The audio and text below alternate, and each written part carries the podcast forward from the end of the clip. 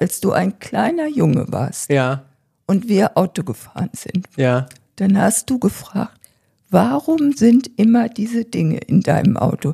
Weil jeder hat, glaube ich, mit seinen eigenen Eltern äh, so Dinge, die einen einfach an sein früheres Zuhause erinnern. Und dann habe ich aber auch wieder Situationen, wo ich denke, mein Gott, hier im Hospiz habe ich alles, was ich brauche. Letztendlich war ich eigentlich dein Lieferant auch für Zigaretten. Ne? Ich musste immer Westlight und früher sogar Stäubesand holen und sowas. Es hat was mit dem Papageien zu tun. Ein Papagei?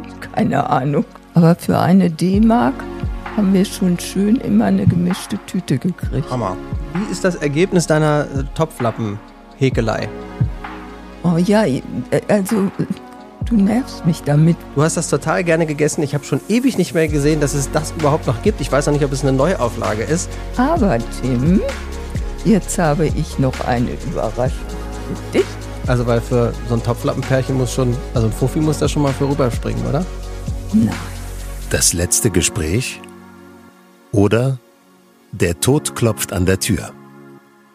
Ein sehr persönlicher Podcast, damit etwas bleibt. Von Elke und ihrem Sohn, Tim Doppel-M. Busche. Herzlich willkommen, ihr Lieben, und ein frohes neues Jahr zu eurem kleinen Lieblingspodcast.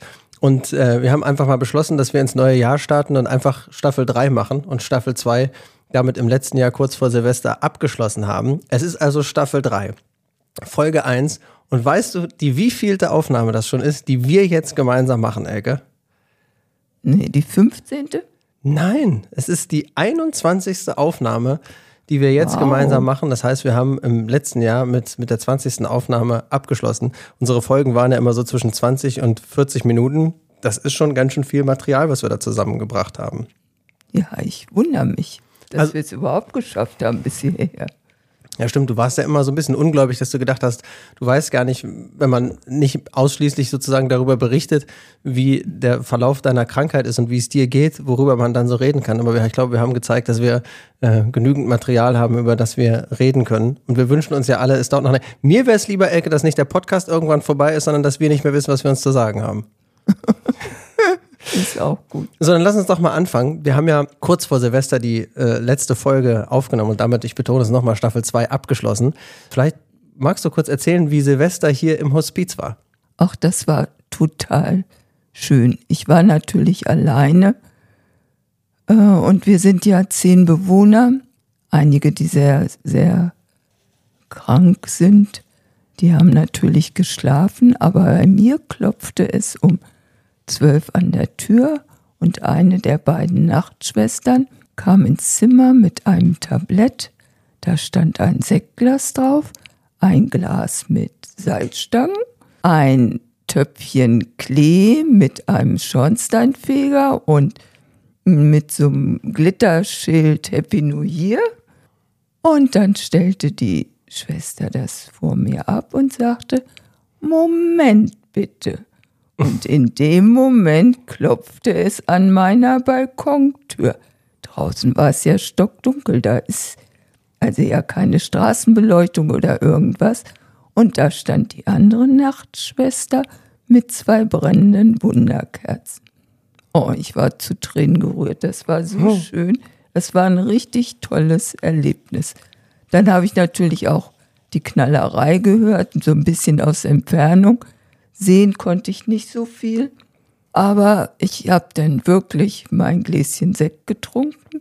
Die Nachtschwestern mussten natürlich wieder arbeiten, aber ich war beseelt. Und wir haben ja vorher sogar an dem Tag uns noch getroffen mit deinen Enkelkindern, also mit meinen Kindern, mit meiner Frau Christiane. Und da haben wir auch schon auf dem äh, Spielplatz ein bisschen angestoßen, ne, mit einem kleinen Glas Sekt. Ich weiß gar nicht, wie viel Uhr es war, mittags irgendwann, 14 Uhr, 15 Uhr, irgend sowas, ne? Ja, und das war auch noch ganz toll, das können wir doch sagen. Wir sitzen da auf einer Bank auf dem Spielplatz und plötzlich kommt eine Frau auf uns zu. Ich denke, huch, was ist das denn? Da war das eine ehemalige Mitschülerin von Tim, die da in der, ja, ganz in der Nähe vom Hospiz wohnt und begrüßte uns und das war auch nochmal ein ganz schönes Erlebnis. Liebe Grüße an Johanna an dieser Stelle. Dann haben wir ein weiteres tolles Erlebnis gehabt und wir müssen, glaube ich, auch gleich so ein bisschen die Lage beleuchten, warum momentan eigentlich so viel geht und es macht ja fast den Eindruck, als würde es dir wieder besser gehen. Das werden wir gleich nochmal ein bisschen differenziert betrachten. Auf jeden Fall waren wir, wann war das denn, diese Woche? Waren wir diese Woche essen? Oder letzte, nee, letzte Woche? Woche? Letzte Woche waren wir, es gibt ja nach wie vor den kleinen Italiener hier bei Elke am Hospiz um die Ecke, da haben die Besitzer gewechselt und wir haben es doch tatsächlich geschafft, letzte Woche abends alle zusammen essen zu gehen mit meiner Frau, mit deinen beiden Enkelkindern. Und ich war natürlich auch mit dabei, haben dich abgeholt und waren da richtig schön Pizza essen. Wir hatten so einen, ich glaube, das war das Schönste daran, einfach so einen ganz normalen Abend, wo man einfach mal essen geht. Wie hast du das ja. empfunden? Ja, es war jetzt auch nicht später Abend. Ihr habt mich so kurz vor sechs abgeholt und da gab es dann auch wieder ein kleines lustiges Erlebnis, weil wir gehen bei dem Italiener zur Tür rein und dann kommen hinter uns doch die Nachbarn von Tim, auch zu diesem Italiener. Das war dann schon schön, man fühlte sich sehr familiär. Das Schöne für alle war einfach, glaube ich, wirklich so diese Normalität. Das hat bei mir einen bleibenden Eindruck hinterlassen. Es war irgendwie nicht so, wie wir dann äh, mittags so mit, mit, mit Rollstuhl und wir gehen da jetzt mal eben hin, sondern wir haben ja auch fast, glaube ich, anderthalb Stunden oder sowas da gesessen und irgendwann habe ich tatsächlich auch diese Rollstuhlsituation von dir vergessen und insofern war es halt einfach so, äh, es war so normal. Es gab keine Probleme, du hattest irgendwie keine Atemschwierigkeiten, keine Panik oder sonst irgendwas. Es war halt einfach ganz normal. Ja, das stimmt. Und jetzt lass uns noch mal eben drüber reden, weil da haben wir in den letzten Tagen auch viel drüber gesprochen. Du hast ja auf der einen Seite das Gefühl, Mensch, geht's mir jetzt eigentlich für ein Hospiz schon wieder fast zu gut und vergisst dabei aber, glaube ich, immer zum einen, dass deine Medikation ja einfach auch sehr, sehr hoch ist. Ne? Es sind ja auch schon heftige Medikamente, äh, die du bekommst. Und auf der anderen Seite, dass du dich hier eben einfach um nichts kümmern musst. Und meine Interpretation war so ein bisschen, dass du das Gefühl hast, dass es dir gut oder deutlich besser geht, weil diese Paniksituation von zu Hause und diese extreme Anstrengung, sich ständig um Dinge selber zu kümmern, hier eben einfach wegfällt. Ich weiß gar nicht genau, vielleicht ist der körperliche Zustand einfach, in dem du bist, eigentlich genauso geblieben, nur diese Extremmomente sind weggefallen. Ja, das stimmt. Natürlich habe ich hier wirklich keine Art von Belastung, weil ich, wenn ich nicht gut drauf bin, dann bekomme ich das Essen auch aufs Zimmer, das Frühstück sowieso und äh, dadurch komme ich nie in so Grenzbereiche, wie ich zu Hause, die ich zu Hause sehr häufig hatte natürlich habe ich immer noch Situationen, wo ich Atemnot habe und mich schnell wieder hinsetzen muss. Also ich gehe ins Badezimmer, putze mir die Zähne, dann muss ich mich schon hinsetzen.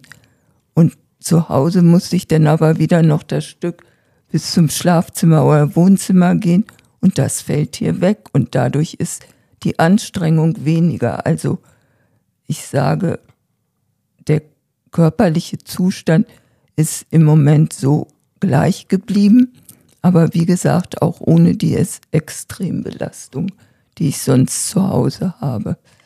Auch das Gedankenkarussell, ne? Ich glaube, du hast zu Hause wahrscheinlich bist du schnell in so einen Strudel gekommen, dass du über gewisse Dinge dann nachgedacht hast, oh Gott, was mache ich jetzt? Und dann hast du sozusagen immer weiter gesponnen, auch okay, wie gehen die Situationen jetzt weiter? Ich erinnere mich an die eine Situation, als es windig war und du das Fenster aufgemacht hast und du plötzlich das Fenster in der Hand hast, weil das so aus den Angeln äh, gehoben wurde. Und in dem Moment ist natürlich dann einfach ist Panik angesagt. Ne? Du kannst dieses Fenster nicht ewig halten, es wird dann plötzlich kalt in der Wohnung und dann fängt so ein Gedankenkarussell an. Was macht man jetzt? Wie komme ich an mein Handy ran? Wie lasse ich dieses Fenster hier jetzt los und so? Das ist ja klar. Da kriegt man dann einfach Panik, wenn man sich nicht, nicht gut körperlich bewegen kann. Ja, dann kriegst du Angst. Es ist auch hier so, dass es je nachdem, wie es mir geht, also ich habe jetzt auch schon viele, viele Tage nicht mehr geduscht, weil ich einfach merke, mein körperlicher Zustand lässt das im Moment nicht zu. Also insofern weiß ich, was ich noch kann oder nicht kann. Und das beobachten ja auch die Schwestern. Und die lassen mich aber auch äh, ja, frei entscheiden. Ich muss hier auch gar nichts machen, was ich nicht will oder nicht kann. Zu Hause hast du aber ja zwischendurch immer wieder auch am Sauerstoffgerät gehangen, also mit diesem Nasenschläuchlein. Hast du das Gefühl, du machst das hier weniger oder krieg ich das einfach nur nicht mit? Also jetzt die letzten zwei, drei Wochen habe ich es wirklich sehr viel weniger benutzt. Eigentlich so gut wie gar nicht mehr. Das ist doch toll, oder? Das ist doch eine tolle Entwicklung eigentlich. Ja, es ist eine tolle Entwicklung. Und ich gehe auch am Rollator, was zu Hause eigentlich nicht so gut geht. In der Wohnung ist nicht so viel Platz. Und hier gehe ich dann schon nachmittags immer so den langen Flur auf und ab, einfach, dass ich denke, ich muss ein bisschen meine körperliche äh, Aktivität auch in Gang halten, weil sonst kann ich bald gar nichts mehr. Aber ich gehe nicht frei, ich gehe immer mit dem Rollator und das geht, gibt mir auch Sicherheit. Mhm. Die andere Thematik, die dich oder uns beide auch momentan begleitet, ist die Situation mit deiner Wohnung. Also du bist jetzt hier quasi dauerhaft im Hospiz, machst dir auch viel Gedanken darüber, was ist denn eigentlich, wenn ich jetzt hier irgendwie ein Jahr gewesen bin, wo dann äh, einfach jemand aus dem Hospiz hier auch schon mal quasi wieder in ein Pflegeheim gekommen ist, weil dann der Aufenthalt irgendwann einfach zu lange war und äh, die Krankenkasse das dann nicht mehr entsprechend bezahlt. Das ist ja der eine Gedanke, den wird, wird uns auch in den nächsten Podcasts noch begleiten.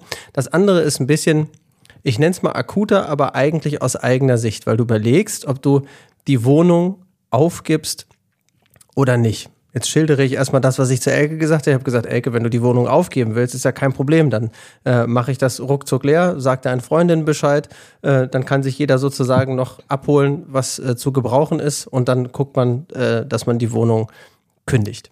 Dieser Gedanke hat sich ein bisschen bei dir festgesetzt im Kopf und du bist eigentlich total hin und her gerissen. Und ich habe mittlerweile auch verstanden, glaube ich, wieso. Weil es nicht nur die, die Aufgabe von Möbelstücken oder sowas ist und eine organisatorische Sache, die man vielleicht, äh, mit der man sich nicht mehr länger beschäftigen will.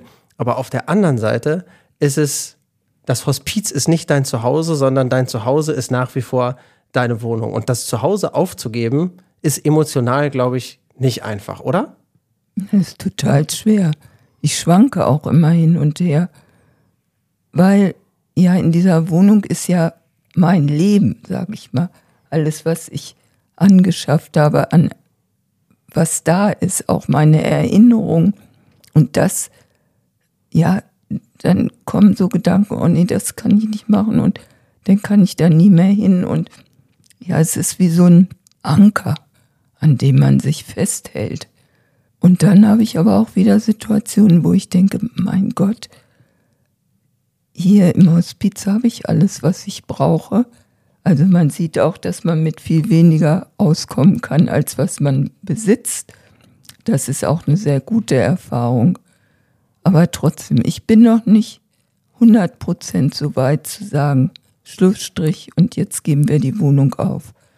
Dazu brauche ich noch ein bisschen Zeit. Ist ja auch okay. Dann ähm, bin ich vorgestern einkaufen gewesen und da habe ich was gefunden, habe ich gedacht, das können wir eigentlich auch noch mal toll besprechen, weil jeder hat, glaube ich, mit seinen eigenen Eltern äh, so Dinge, die einen einfach an sein früheres Zuhause erinnern. Und natürlich ist das neben Gegenständen, äh, Gerüchen der äh, Gegend, wo man ist und so, ist das auch Essen. Und ich habe was gefunden, Elke. Das war früher immer in unserer Speisekammer oder häufig. Du hast das total gerne gegessen. Ich habe schon ewig nicht mehr gesehen, dass es das überhaupt noch gibt. Ich weiß noch nicht, ob es eine Neuauflage ist. Und zwar ist es ein Schokoladenprodukt. Kommst du drauf, welches das ist? Welches Schokoladenprodukt du gerne gegessen hast? Und ich fand es erst widerlich und dann irgendwann fand ich es richtig gut. Meinst du früher? Ja. Ich habe nie gerne Schokolade gegessen. Da habe ich auch dran gedacht, aber diese Dinge hatten wir immer da und die hast du auch zwischendurch gerne gegessen. Eiskonfekt? Nee. Es hat was mit einem Papageien zu tun. Ein Papagei? Keine Ahnung. Und zwar, es gibt wieder, das sind so kleine, die sehen von der Größe ein bisschen kleiner als ein Bounty oder so ein, so ein, so ein kleines Maß. Das heißt Rittersport Rum. Ach, das stimmt. Ja, Tim, das stimmt. So, und das ist, das ist, sieht aus wie so ein kleiner verkürzter Schokoriegel.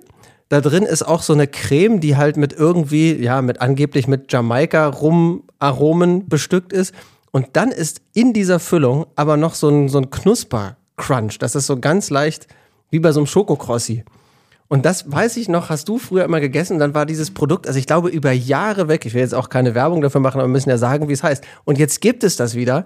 Und ich habe so eine Tüte Rittersport rumgekauft und ich dachte eigentlich, wir können, also da ist kein Alkohol dran, das ist ja nur der Geschmack. Aber erinnerst du dich daran? Und in der Werbung war immer Rittersport rum, hat dann der äh, Papagei immer da reingeschrieben. Da ist auch tatsächlich so ein bunter Papagei drauf. Nee, ja, also das stimmt, das habe ich wirklich total gerne gegessen, aber ich wäre nicht drauf gekommen, weil das ist viele, viele Jahre her.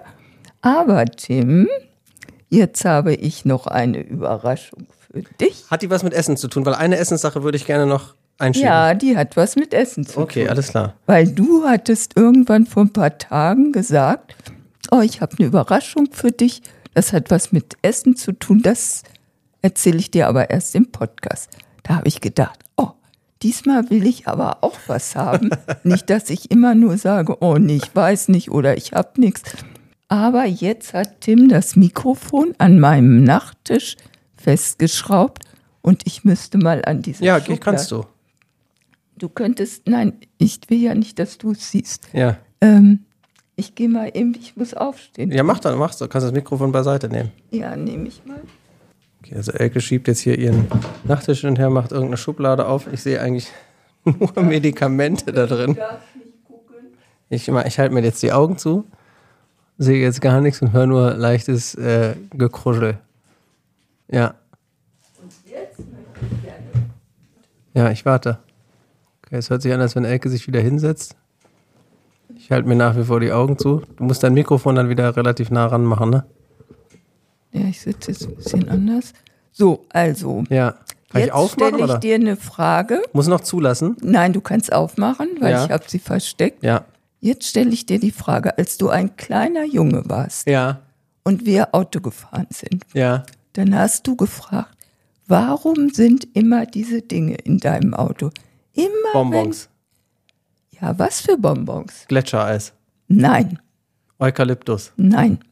Und ich habe dir denn immer dazu eine Geschichte erzählt, dass ich die selber presse. Abends, wenn du schläfst, dann gehe ich in den Keller und stelle die. Campinos. Nein. Ich erinnere mich aber, dass du was gesagt hast mit selber pressen. Äh, Pulmoll? Oder wie nein, heißen die? nein, nein. Tic-Tacs! Hier sind sie. Wer liebt nicht Tic-Tacs, ne? Und jetzt muss ich nämlich noch die Geschichte zu Ende erzählen, als Tim gesagt hat, ich habe eine Überraschung für dich, habe ich natürlich zwei Freundinnen angeschrieben und gesagt, ich brauche zwei Süßigkeiten. Ihr müsst zum Kiosk gehen und mir die besorgen. Ich habe nämlich noch eine andere Süßigkeit. Das schieben wir uns aber auf bis zum Schluss. Das war schwierig zu bekommen. Die Tic-Tacs kriegt man ja überall. Aber ich bin diesen beiden Freundinnen, Anke und Bettina, sehr dankbar, dass sie das für mich übernommen haben. Das finde ich ja witzig. Kann ich denn einen haben jetzt auch? Ja, Wenn du da schon schön. damit so. Nehme ich da mal einen. Bei mir ist dann nämlich noch was anderes eingefallen. Das ist witzig, dass du auch gerade gesagt hast, sie sollen bitte zum Kiosk gehen mm, und mir davon welche holen. Mm, Du hast mich ja auch immer zum Kiosk geschickt. Letztendlich war ich eigentlich dein Lieferant auch für Zigaretten. Ne? Ich musste immer Westlight und früher sogar Stäubesand holen und sowas. Mm. Und wenn ich aber abends zum Kiosk gegangen bin, mm, neben der Flasche Cola und der Schachtel Zigaretten, mm, sollte ich noch immer eine bunte Tüte mitbringen. Da konnte, Ja. ich, mi- konnte ich mir dann auch selber was aussuchen. Und du hast auch immer so eine Kombi gegessen. Ja, lecker, lecker. Die gibt es, die gibt es heutzutage, gibt es die als, als echte Süßigkeit. Aber du hast immer ein Salino genommen und einen Teufel und Oben hast, die, drauf und hast die immer beide aufeinander wie so ein Burger und hast dann davon abgebissen. Ne, ich habe die richtig so weggeleckt, geschleckt. Es gibt mittlerweile von Haribo so Vampire, wo in der Mitte Lakritze ist und dann links und rechts quasi Ja, normales aber das Weingummi. schmeckt nicht so gut wie mein selbstgemachtes. Aber Salinos sind auch immer hart gewesen, ne? vor allen Dingen, weil ja an den Kiosken früher dann immer auch diese Sachen so offen standen und dann hat man ja total die Feuchtigkeit da rausgezogen und dann waren die Sachen immer so hart, oder?